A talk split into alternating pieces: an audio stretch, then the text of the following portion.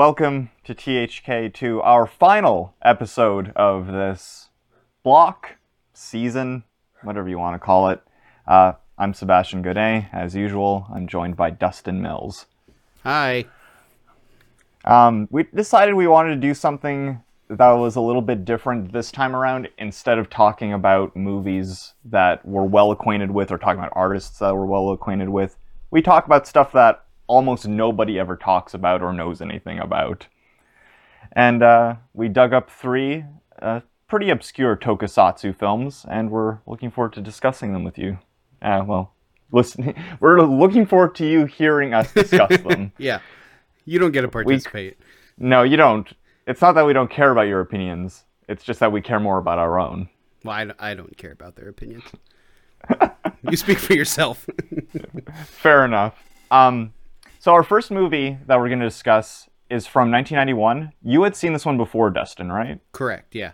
Yeah, Mikadroid, or uh, Robo Kill Beneath Disco Club Layla, which is an amazing, amazing title.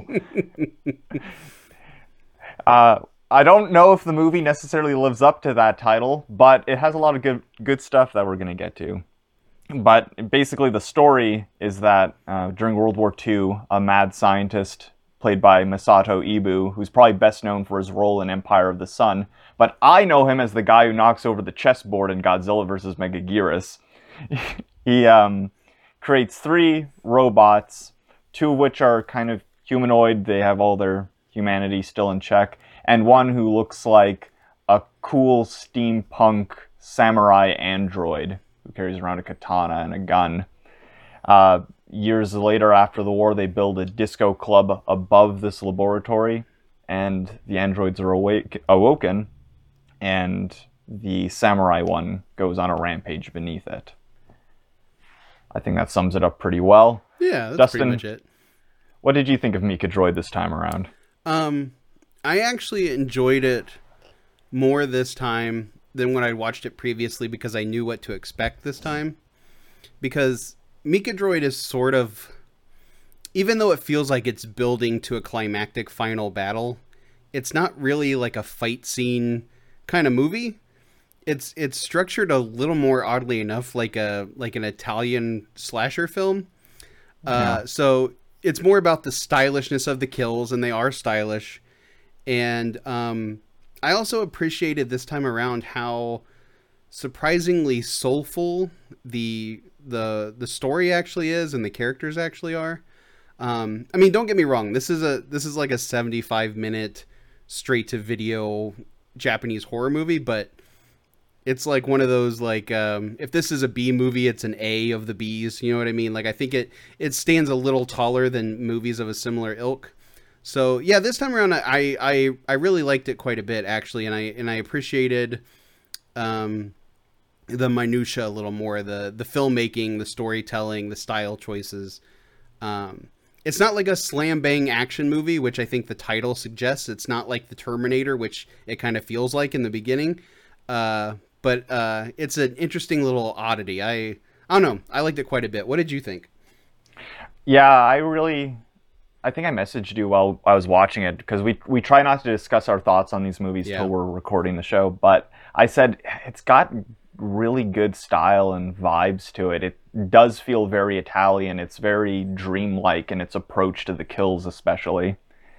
You could tell that there was like a heavy Euro horror influence with it, which kind of clashes with the title because the first time you told me about it, I thought it was going to be this crazy thing where like a robot's going through a disco club, slicing necks, and there'd be blood geysers everywhere. It's not that kind of movie.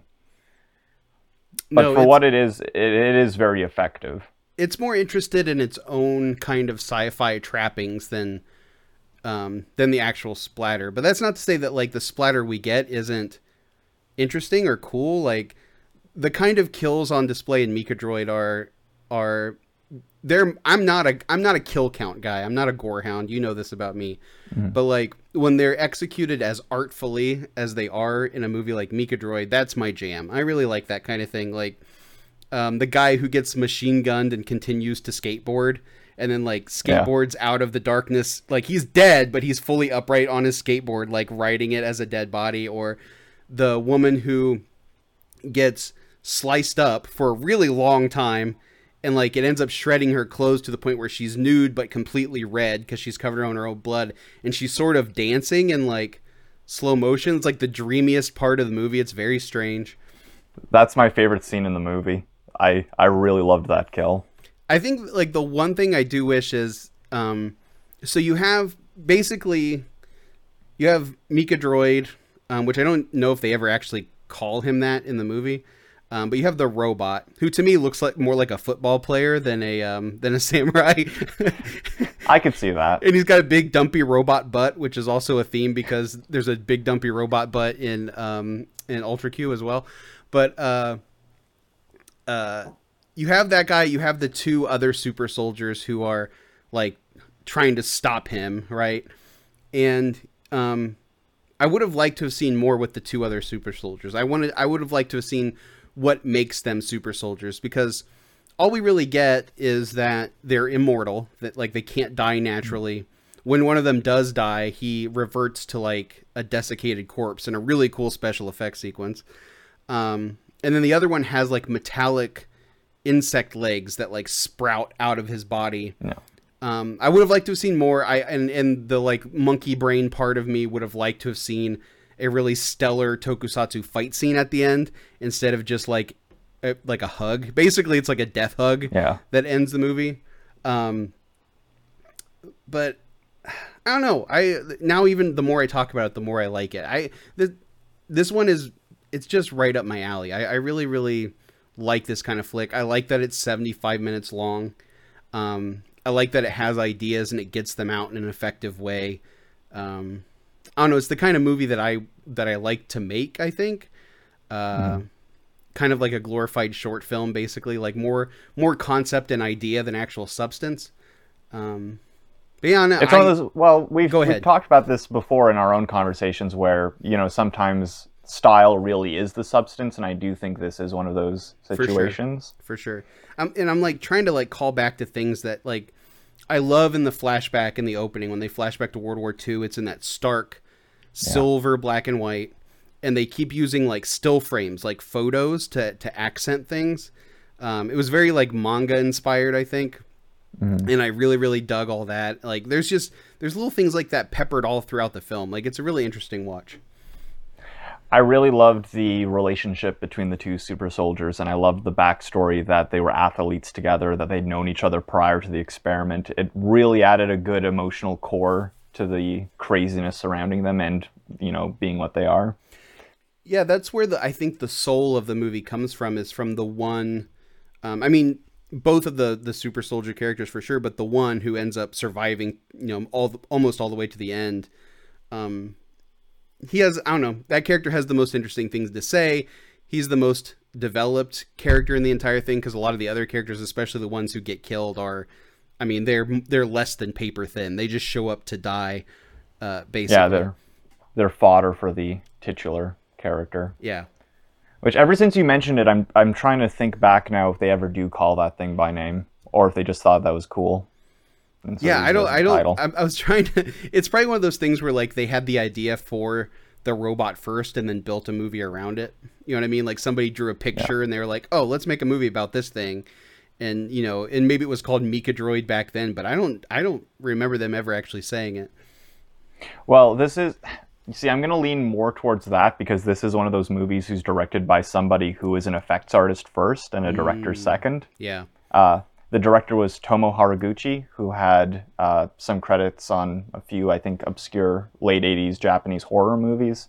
But he would o- kind of go on to be a lower tier to mid tier toku director in his own right.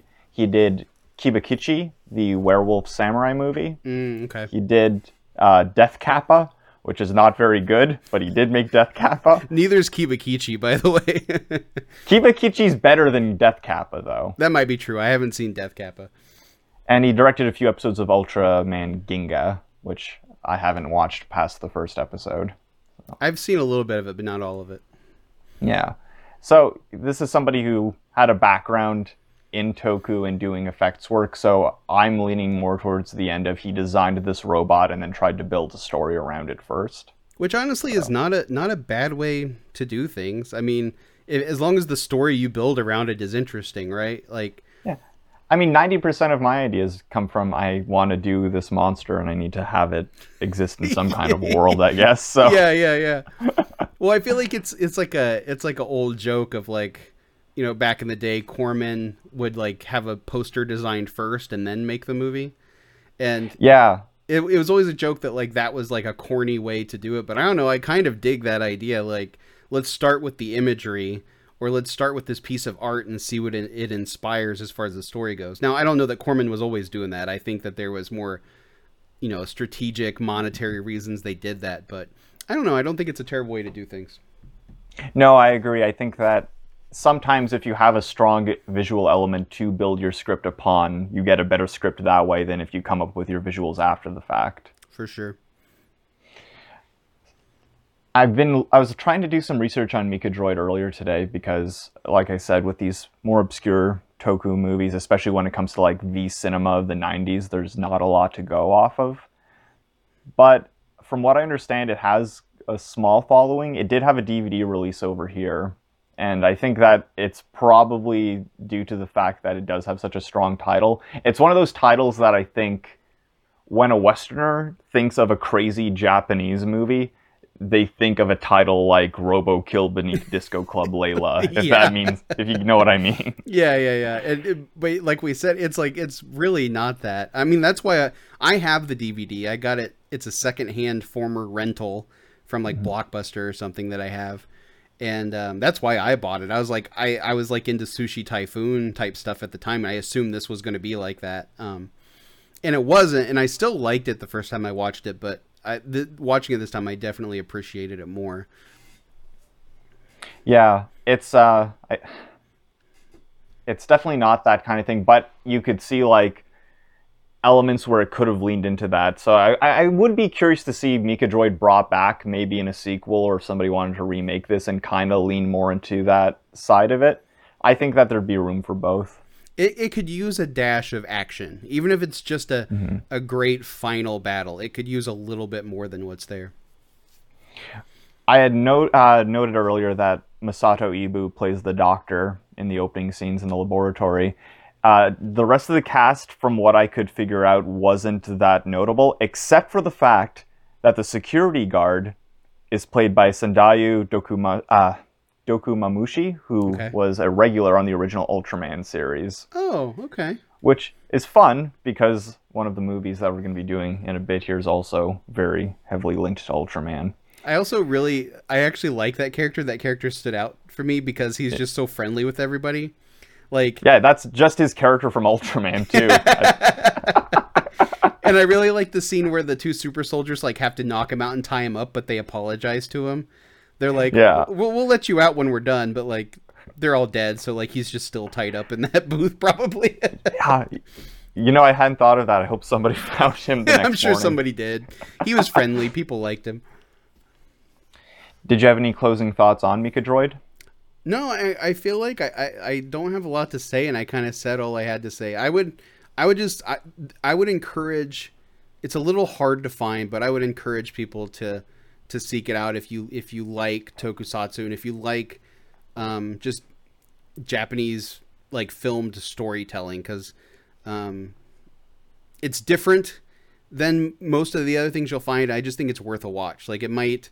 It's one of those things where if you're a creative type and you watch it, it might wake up something in your brain and inspire you to like create something like it. You know what I mean? So that's all I have to say. Cool. Well, our second movie is probably the most well-known one of the three. That's why I kind of put it dead in the center. It's originally called Yamato Takeru, which is a more accurate title, but over here it's known as Orochi the Eight-Headed Dragon. Uh, it was directed by uh, what's his, sorry, I have this name here. There we go, Takao Okawara, and it was released in 1994. Dustin, what is Orochi about? Um, well, Orochi, as I understand it, is is steeped in Shinto mythology, um, which makes it kind of a confusing movie to follow, and it moves at a breakneck pace. Um, essentially, in ancient Japan, Uh, a pair of twins are born to royalty. Uh, the father arbitrarily decides he hates one of the twins and sends his evil uh, psychic grand vizier type guy, his Grima Wormtongue Jafar from Aladdin type guy, to hurl the baby off a mountain. But the baby is rescued by a kaiju and then raised by its aunt.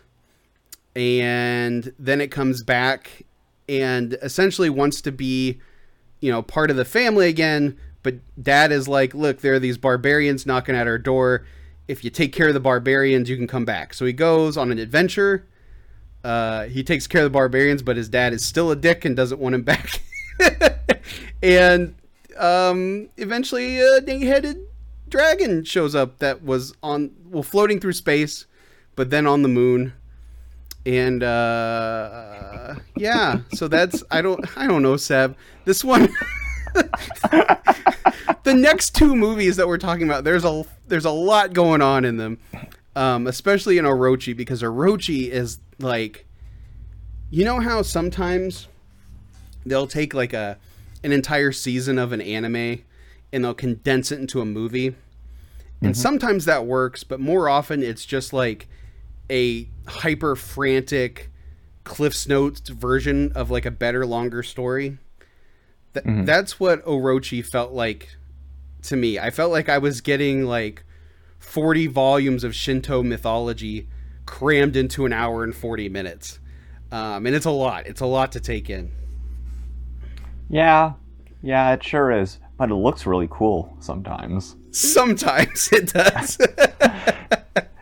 we've we've talked a lot in the past about how, um, and I don't actually I didn't look into this, so I don't know if this is true for Orochi, but for a lot of tokusatsu productions, there are two directors. There is a director handling handling the special effects, and there's a director handling like the the scenes that happen between the special effects, right?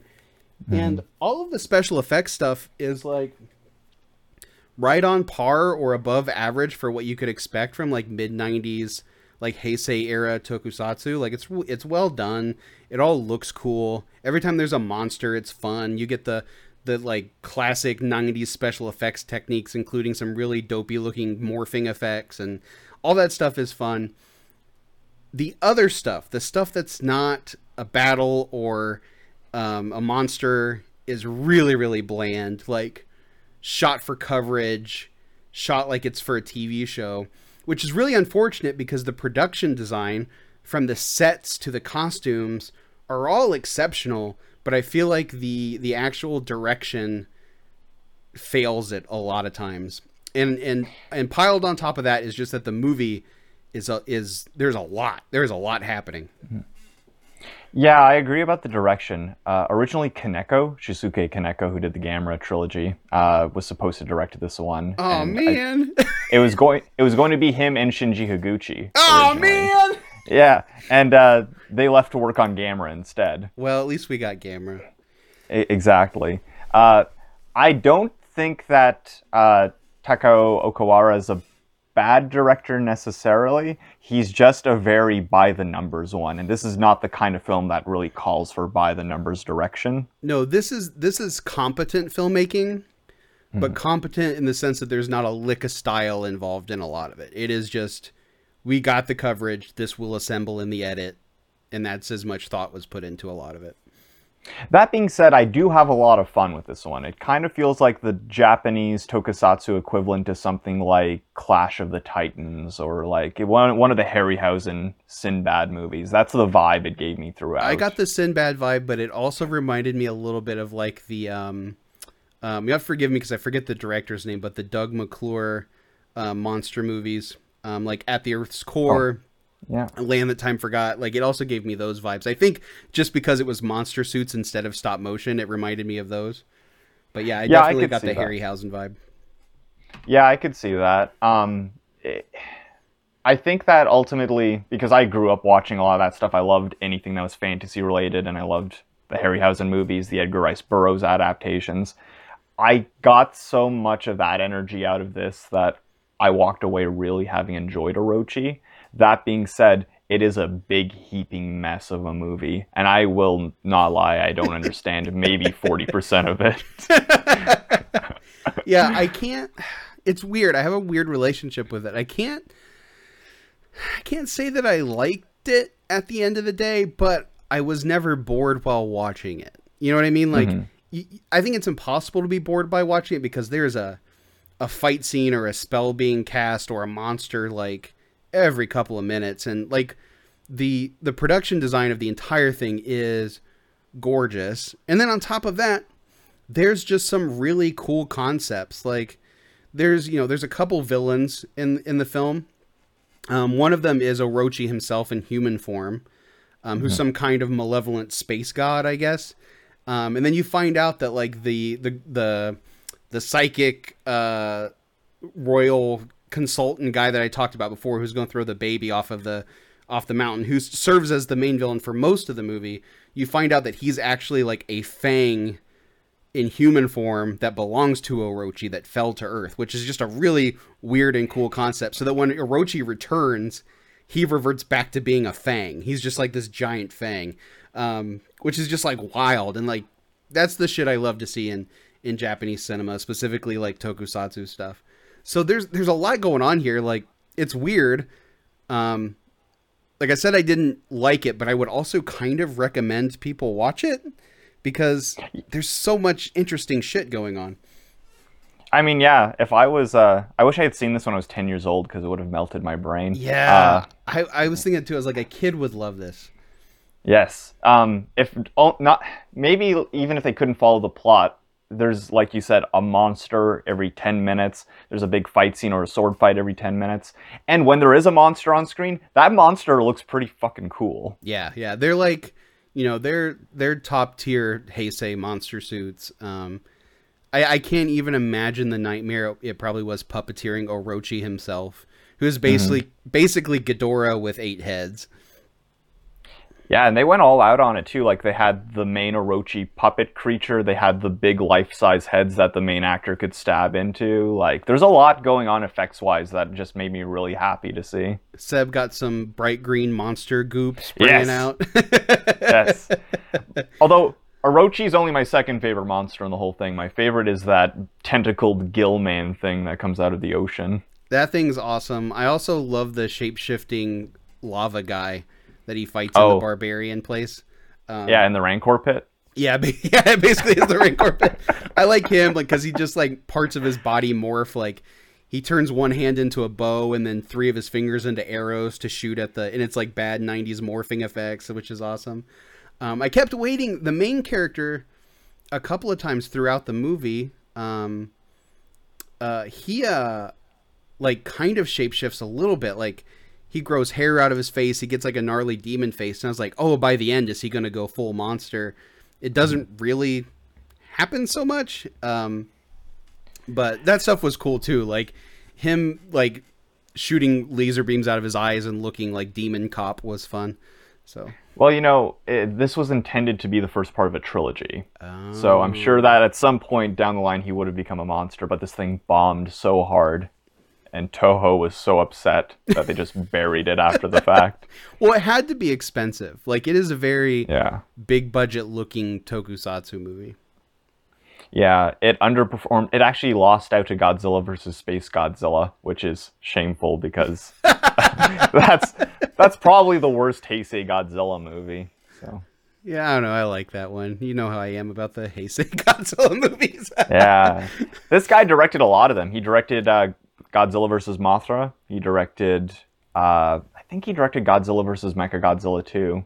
And then his last film before retiring from direction was Godzilla 2000. So he's a guy who had a lot of knowledge when it Yeah. came to doing toku stuff. And he loved fantasy films. He was quoted as saying, Godzilla movies need more fantasy elements in them. So I'm shocked to see how flat his direction actually is. Yeah. Did he direct? Did he have anything to do with the Mothra trilogy, the Heisei Mothra trilogy? Do you know? I don't think he did. That's surprising because those seem like they're right up his alley because those are like such a mix of like fantasy elements and and toku stuff. You know, he directed Godzilla vs. Mothra, Godzilla vs. Mechagodzilla 2, Orochi the Eight-Headed Dragon, Godzilla vs. Destoroyah, Godzilla 2000, and then he retired. Well, to be fair, other than Mechagodzilla 2, which is kind of a stinker, he directed the pretty much the better Heisei era movies. Like uh, Yeah. Godzilla versus Mothra colon Battle for Earth is actually my favorite of those, and um, I lo- I'm a huge Godzilla 2000 defender. So Me too. I I rewatched that pretty recently, and that is actually a well directed movie. it is, and does it's have- very yeah. ambitious visually. I like that movie. It's almost Spielbergian. We'll have to do a Godzilla 2000 episode at some point, I think, because there's a lot to talk about with that Maybe, one. I was thinking um, w- maybe we should do a in between seasons, do like a special episode or two just to to focus Yeah. on something we like. Yeah, I like that idea. Anyway, back to Orochi. It makes almost no sense, but that's okay because it looks really cool. There's Yeah. a giant eight-head dragon, and it looks awesome. And it breathes uh, real got- fire. It breathes real fire. They didn't care. That's what. hey, that's what living in a country with no film union will do for you. Sure, we'll we'll spray actual napalm out of this highly flammable puppet. Why not? We it'll save us money, so we don't have to do opticals later on. Yeah. Yeah, I don't have a ton to say about Orochi. It's a fun fantasy movie if you can get over the muddled lore and like how much it kind of relies on you being aware of Shinto mythology. I think that's I- that was the biggest stumbling stone for me. Is like I know nothing about, you know, sh- like Shinto as a religion or any of their mythology or anything. I'm totally ignorant when it comes to that stuff, and I feel like if I was more learned in the subject, then a lot of the like mythological shorthand they're using would make more sense to me. Yeah, yeah, I kind of just tune that stuff out, dude. Like I just zone out after a while. That's why when I talk about a movie I like and somebody points out, you know, well, what did you think of this? It'll be something I didn't like, and it's because I zoned out during it. Yeah. I was, you know, it was weird. I was actually thinking about that recently where I was just like, is while I was watching Ultra Q because I kept getting hung up on, um, we'll get into it, but I kept getting hung up on details and like trying to remember stuff. And I was like, do I really need to be like watching this like I'm studying for an exam? And that's how I watch everything. And I was just, I, I just kind of miss like, I was thinking about how much I miss being a kid and just watching things like just and just living in the like present experience of watching the thing I'm watching. And I want to get that back without the aid of chemicals because there are some chemicals that help me do that. But but it'd be cool to be able to do it without those chemicals. I think I'm somewhere between that where I can just sit back and allow myself to get lost in something, but I will get hung up on very specific things. Yeah. So, I just have like a frustratingly like analytic and deconstructing brain that I have a hard time turning off. Um, oddly enough, like one of the reasons I like Toku is because a lot of them are very easy watches and it's easy to do that. But um, I'd say two of the three movies we watched this this go around really challenged that. well, if you have nothing else to say about Orochi, I think we can move on to my personal favorite of the three movies. okay, let's talk about Ultra Q. Yeah, Ultra Q, the movie Legend of the Stars, which uh, is, as the title would have you believe, meant to be a film adaptation slash reboot of the Ultra Q series. Before we get into the movie itself, do you mind just giving us a rundown of what Ultra Q was, Dustin? Sure, and this is just going off what I've seen of the original series. I, I haven't seen the revival series from a few years ago, and I haven't seen all of the original series. But my take on Ultra Q is um, the easiest way to explain it is it's sort of like the Japanese equivalent of the Twilight Zone or the Outer Limits. Um, it's an episodic, uh, black and white, at least in the early episodes, um, horror sci-fi anthology series. Um, each episode tackling a different sci-fi subject. Some often, but not always, involving a kaiju of some sort. There's often a giant monster. Not always. Sometimes it's like, oh, uh, we've shrunk people, and this episode is about shrunken people. It just, it's very, very, very much like Outer Limits or Twilight Zone. Um, it also was the like the show that basically birthed the Ultraman franchise, and Ultraman outgrew it and became like the the the monolith that it is now, where Ultra Q kind of mostly faded into the background, only to rear its head every once in a while. Yeah, that's a good way of summing it up. Um, it's basically just the outer limits if it had a big toku set piece every episode. Yeah. Um, this film was an attempt to kind of spark it back in the early 90s. Um, Tsuburaya Productions, which at the time was headed by Akira Tsuburaya, who Justin and I know for having produced some of the worst fucking anime that Yeah, has ever he- been. He's the he's the embarrassing uh, Tsuburaya son who made a lot of really bad anime in the 90s. Um, he produced this, and uh, thank God he didn't do much else beyond that. Um, the approach to Ultra Q, the movie, is pretty interesting. The plot follows a group of reporters, much like in the original series, who are investigating a series of murders that are, you know, being committed against people working on a big land development project in Japan. And, you know, of course, there's a supernatural element. The murders are being committed by a strange robotic woman and her giant monster pet. And that is about the simplest way I can explain Ultra Q, the movie, because it gets so. What's the word I'm looking for? Esoteric? I was about to say in the weeds. Like In the weeds? Yeah. it gets yeah there's a like ah, man there's a there's a lot there's a lot going on in this movie Yeah. So I think it's impossible to talk about Ultra Q the movie without talking about its director, Akio Jissoji, who is Ultraman royalty. He directed the very best episodes of the original series. Um, he's also, on top of being a noted tokusatsu director, also a very famous art house filmmaker. He's best known in Japan for his Buddhist trilogy of erotica films. Uh, he's known for tackling themes of Japanese society, traditionalism vers- uh, versus modernity, stuff like that. And there's a lot of that in this, and it feels like it feels like he was really allowed to let loose for better or worse on the property. Yeah i the so the funny thing about ultra q the movie is that it's sort of you it feels like it has a message and the message is very unclear and but you trust the movie to like deliver the succinct version of that message by the end. But i got bad news for you it doesn't really. In fact it kind of contradicts itself a couple times but i don't think unintentionally i feel like the vagueness is on purpose at least i i, I hope it is um because it's hard to believe that a movie that is so well directed and well shot could be this kind of scatterbrained on accident.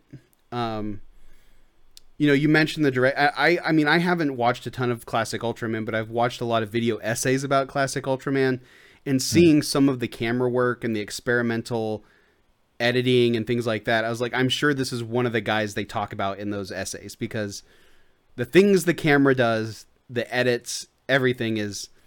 I don't even know if experimental is, is like a fair way to put it. Um, but like Mikadroid, it's super, super stylish. And um, I think that stylishness is one of the saving graces of the movie because you're going to spend a lot of the movie listening to people talk about what the movie may or may not be about. Yeah, it's.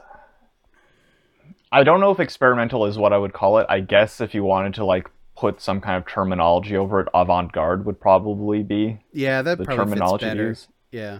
Uh, you mentioned the way that some of those episodes of Ultraman and the way this movie are shot being very similar. There's a lot of use of like wide angle lenses, a lot of really striking shot composition, use of symmetry here and there. Mm-hmm. It's it looks unlike any other kaiju movie I've ever seen. I think it's the closest thing we've got to a proper art house kaiju flick in that sense. That's a really good good way of explaining it to someone. Like if you were gonna show someone Ultra Q, and you told them you were, they were about to watch an art house kaiju movie, they might actually be prepared to watch it. that makes sense. Yeah, it's.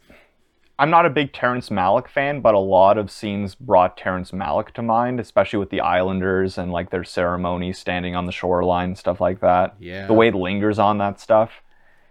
It was good. It was my kind of artsy nonsense, which I revel in. Yeah.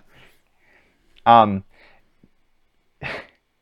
we're talking a lot about like the artistic component, which probably goes to show how comparatively the kaiju slash toku element of it kind of pales in comparison, at least for me. There's not a ton of it, but when uh, Narita, the giant monster, does appear in the movie, eh, it's all right. It, I don't know if those scenes really warrant the buildup they get, if you know what I mean.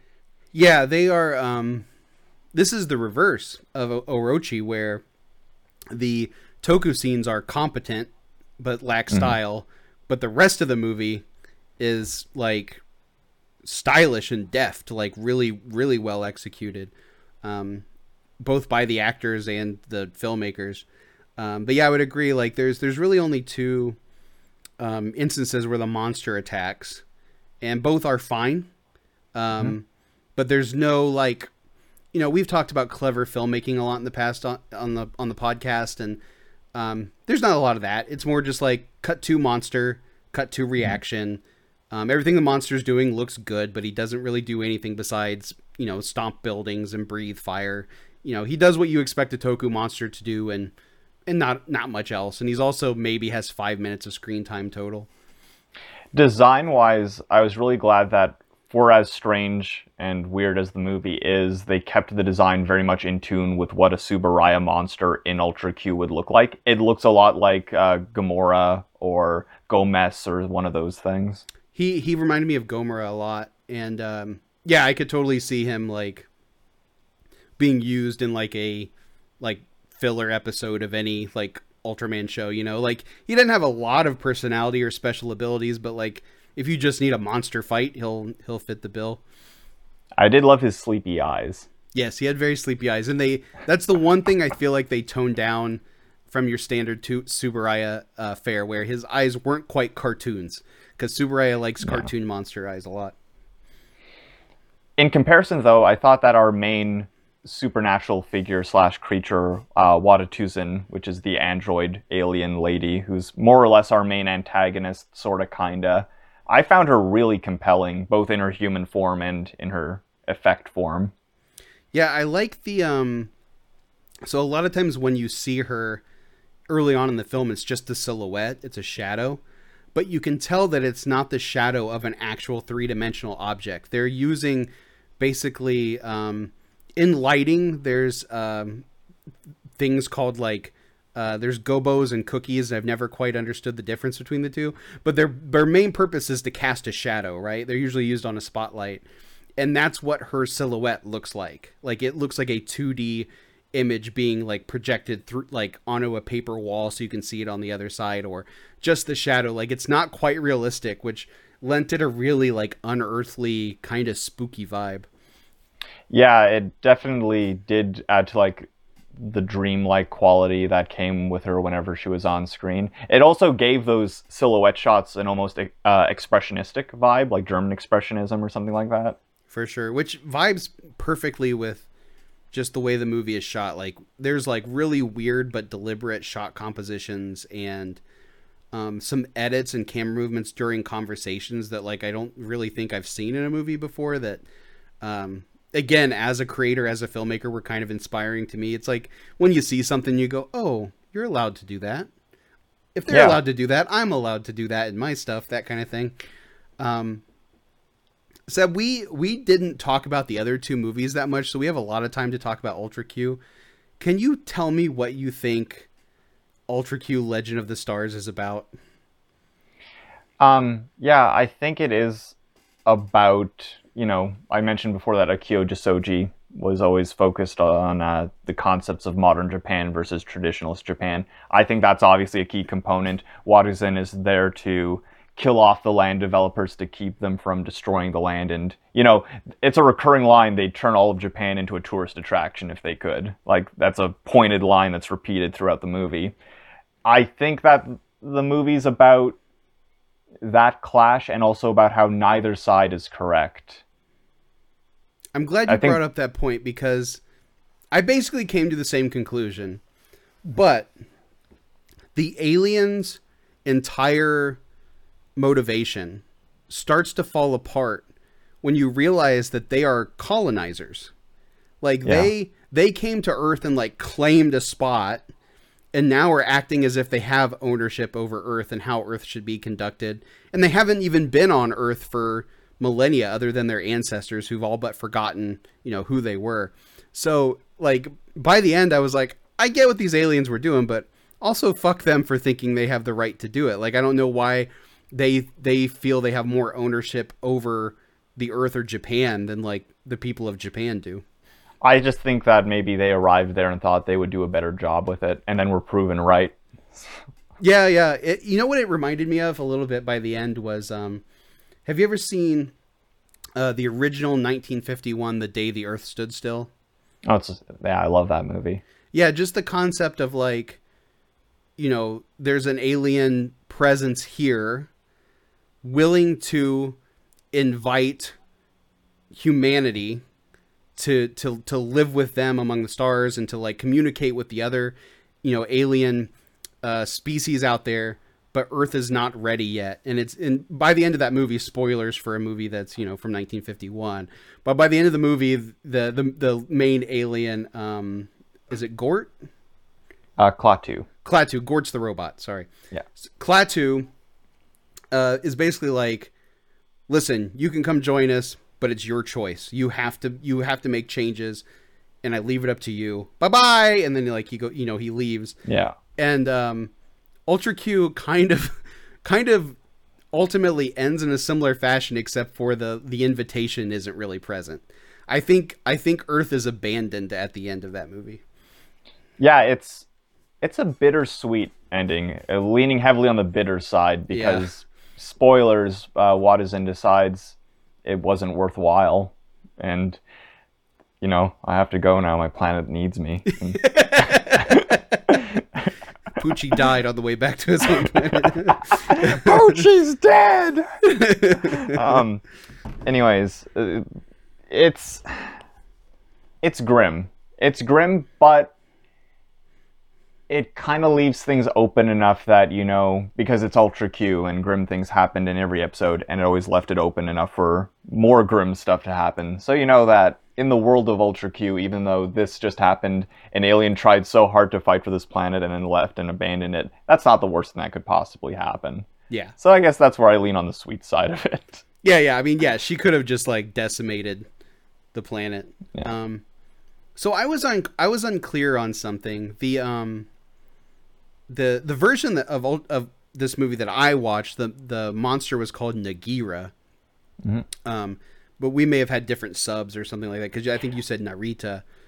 Oh, that might that just might be my bad. I was typing notes as I was watching, which is never a good idea. I mean, it's also just like I mean to be to be completely transparent, like there's no. I mean, this is actually true of Orochi too. There's no like strictly legal way to watch Orochi or Ultra Q in the United. United States or North America. You have to find it. You know what I mean?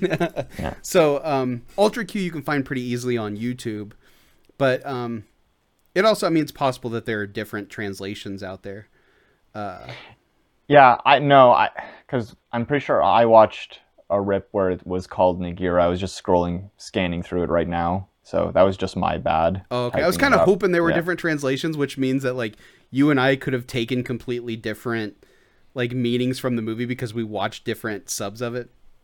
Um, One thing I wanted to mention is that much like the old, uh, you know, we talked a lot about how weird and kind of dreamlike the movie is, but I did still think that of the three movies we watched, this had the most likable cast of characters. oh I- yeah, the main the main characters were were uh, compelling and likable. Yeah, they're all pretty great. Um, they're very reminiscent of the main group of characters from the uh, the original series Ultra Q, which, despite being an anthology show, did have a recurring cast. Yeah. Uh, uh, something else I wanted to note because in Mikadroid, I mentioned we had uh, a cameo appearance by an Ultraman veteran. In this one, we get two. We get Akiji Kobayashi, who was also the professor in the original Kamen Rider series. Okay. He shows up as one of the investigators in the opening scene. And uh, Susumu uh, Kurobe, who played Shin Hayata, the original Ultraman, pops up in that same scene very briefly. All right. So Oh, what I was what I was getting at with Nagira, by the way, was I want to ask you because I was unclear with this by the end. Is Nagira an ancient beast that was awoken, or is it a beast that the aliens use to destroy things? Since there's so much talk about like the myths of the land that they were like investigating and whatnot, I assumed that it was a pre-existing thing that they were using. Okay. Yeah. I also like to assume that because it makes the world of the movie a little a tiny bit more rich, which I'm always for. Yeah, and in that case, I kind of almost wish that there was some kind, and maybe you're just as you're just supposed to assume this because it's part of the Ultra Q series, but I hmm. kind of wish the movie had like a cold open of some kind or something to establish the world, like that there are monsters or there are strange things that go on. Um, as the movie's presented, it's sort of just like, as far as we know, this is the first time anything weird has ever happened. You know what I mean? Yeah. But um, there are a lot of cool ideas that I really love, and one of them is that um, the uh, one of the forms of the the main antagonist lady, because she kind of goes between being like a Japanese woman in like really cool costume to um, a like cyber silver like hyper 1980s robot woman to like a dumpy little clay robot creature. Um, yes. but the in Dogo her- statue. yeah, in her like non-human form, she has a laser, but the laser is pressurized seawater, which is just a really cool idea that I've seen repeated a few times in different things, like in um, Metal Gear Solid Two, Metal Gear Ray. The mech in that game has a has a water laser. Um, they're also just used in manufacturing, but I just thought that was a really neat idea because part of the mystery in the beginning is like there are these people who are dead who have holes punched in them, but like the hole is too big to have been a bullet and they're always soaked in seawater and they can't figure out what it is and then eventually realizes that this this robot woman from the stars has the ability to shoot seawater at such a high velocity that's basically a laser which is just a cool idea Yeah, it was. And the first time I watched this, it actually, because I, the first time I watched it, I went in completely cold, not knowing anything about it. It did add a fun element to the to the mystery because I didn't know what the killer would end up being. Yeah i had no idea what was going on either i was like are they being stabbed with ice like what is happening what is this Um, I don't know. It's one of those movies where there's so much to talk about from a uh, thematic standpoint or like an analytical standpoint. I really wish this thing would get a proper release. I don't think it will for a variety of reasons. The main is that the merchandise tie-in for this was done by uh, Sega instead of Bandai, and Bandai now owns Ultra, and they don't like that another company had the merch rights to this, so they kind of have buried it since then, yeah.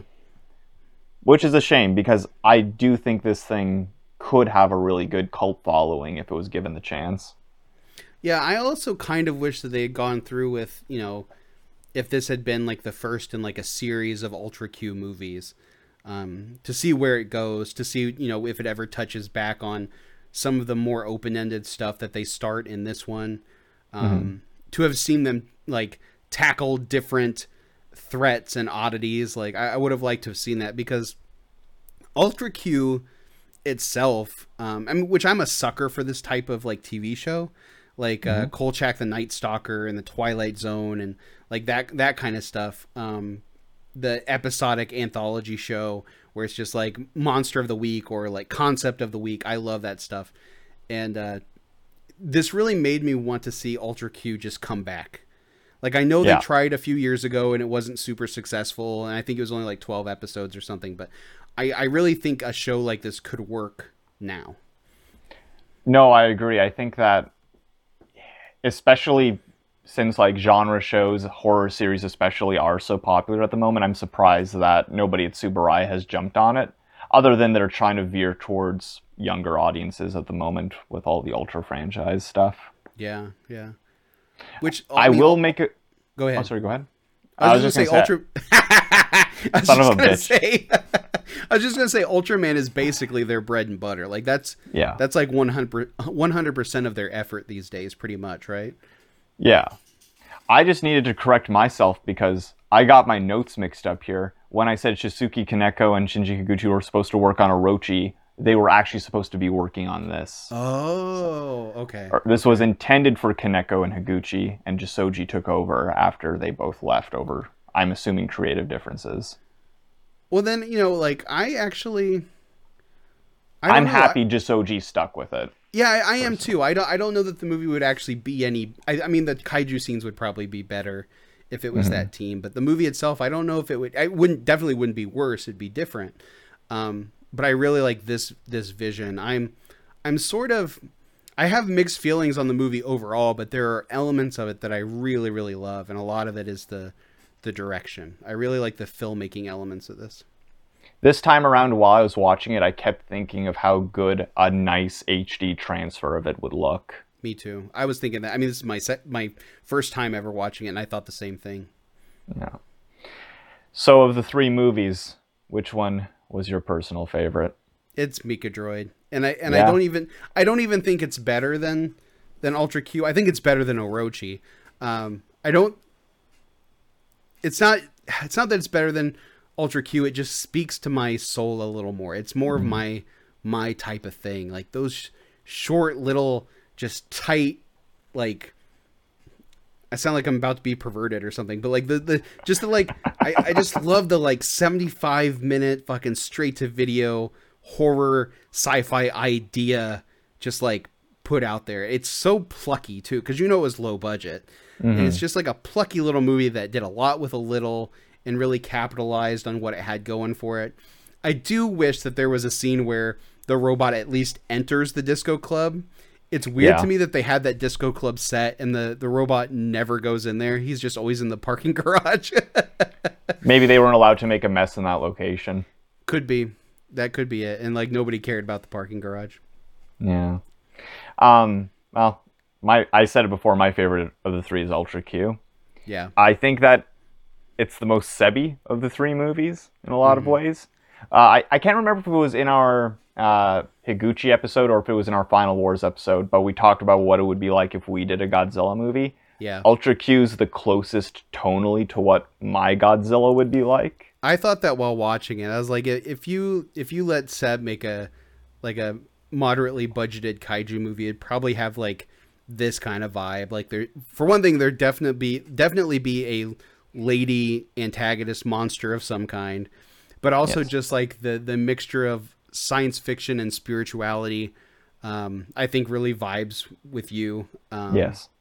so yeah, I actually thought that while watching. I was like, this is very Sebby. It's I feel like it's not as obnoxiously Sebby as like other things, but like it is very very Sebby. What's an example of something that's obnoxiously Sebi? Oh man, I don't know. Probably nothing we would ever talk about on this show, like the, uh, um, like what are all those like like Jean Rollin movies and stuff like Oh that? yeah, those are pretty obnoxiously yeah, yeah. Like where it's just like in your face, art house, you know, haunted looking women flitting about castles in nightgowns and garish lighting and um, Yeah. nonsensical plots. Like that's that's very very very seven. Yeah, good movies. You're just describing a perfect film. But yeah, um, this is our last episode for a little bit. Dustin mentioned we might come back and do a special thing here and there, but we'll probably pick it up again at some point. We're just both very, very busy. Yeah, extremely so. Um, I also have to say, as much as I like doing the podcast, I do miss just like immediately vomiting my movie opinions at you as soon as I watch a movie, which I have to hold back from doing when we do this. Um, because like you're, you you know, you're you're my uh my toku and anime buddy. Like you're Yeah. the one I, I like spew my toku and anime opinions at. So, um, for at least a while, I can go back to doing that as normal. exactly. Yeah. It. Uh, I I kind of miss that too. It's difficult to not just pick up my phone midway through and say, "Oh my God, did you see what?" Yeah. I know. I, I feel like I've deleted so many like half written messages to you where I'm like, "Oh, save it for the show. Save it for the show. Yeah. But we hope that you've enjoyed listening to us ramble. Uh, You know, uh, the episodes have ranged from inept to surprisingly thoughtful, I think. Yeah, I think so too. And I, I think it's odd that these three movies have resulted in what I think is our shortest episode. It's true. And you know why? It's because there's so little production history to be found about them. That's true. The obscurity made this a short episode. Yeah. Um, I would say, and, and I, I want to see if you agree. Um, I think you do. I would say all of these are worth seeking out. Um, Absolutely. I, I would say if you're into Toku, um, even if you're just starting out and you want to see like the variety of stuff out there, um, or if you're just like a seasoned Ultraman Kamen Rider fan and you want to see like the the weirder side of things, I think in either scenario, these are worth your time. Yeah, but I'm of the opinion that most toku's worth your time because I think even the worst toku's better than most other forms of entertainment. I in a lot of definitely rather watch a bad tokusatsu than like a bad regular movie. Yeah, yeah, exactly. So take that as you will. Uh, as for the availability of these movies, only Mikadroids had a proper DVD release over here, and it's long out of print. Hopefully, somebody like Media Blasters could pick it up at some point, which would be really sweet. Discotek put out the original DVD of Mikadroid, and so there's a chance they still have the rights. So who knows? Yeah, that would be awesome. Uh, Orochi, who knows, but there are bootlegs circulating around. Uh, same for Ultra Q. But yeah, uh, thank you for joining us on this, and uh, we look forward to returning eventually.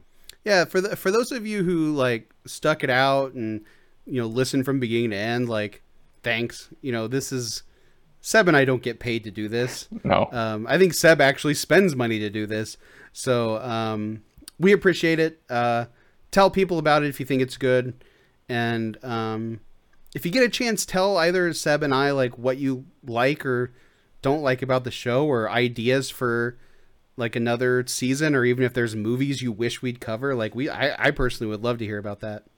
Yeah, for sure. If you have suggestions, um, I'm pretty accessible on most social media platforms or even through the THK Facebook page. Just, you know, comments, suggestions, demands, outbursts, send them all my way. I love to talk. So, Outbursts. all right, Dustin, do you want to do one more? One more THK for us? Oh yeah, buddy. THK, THK, THK.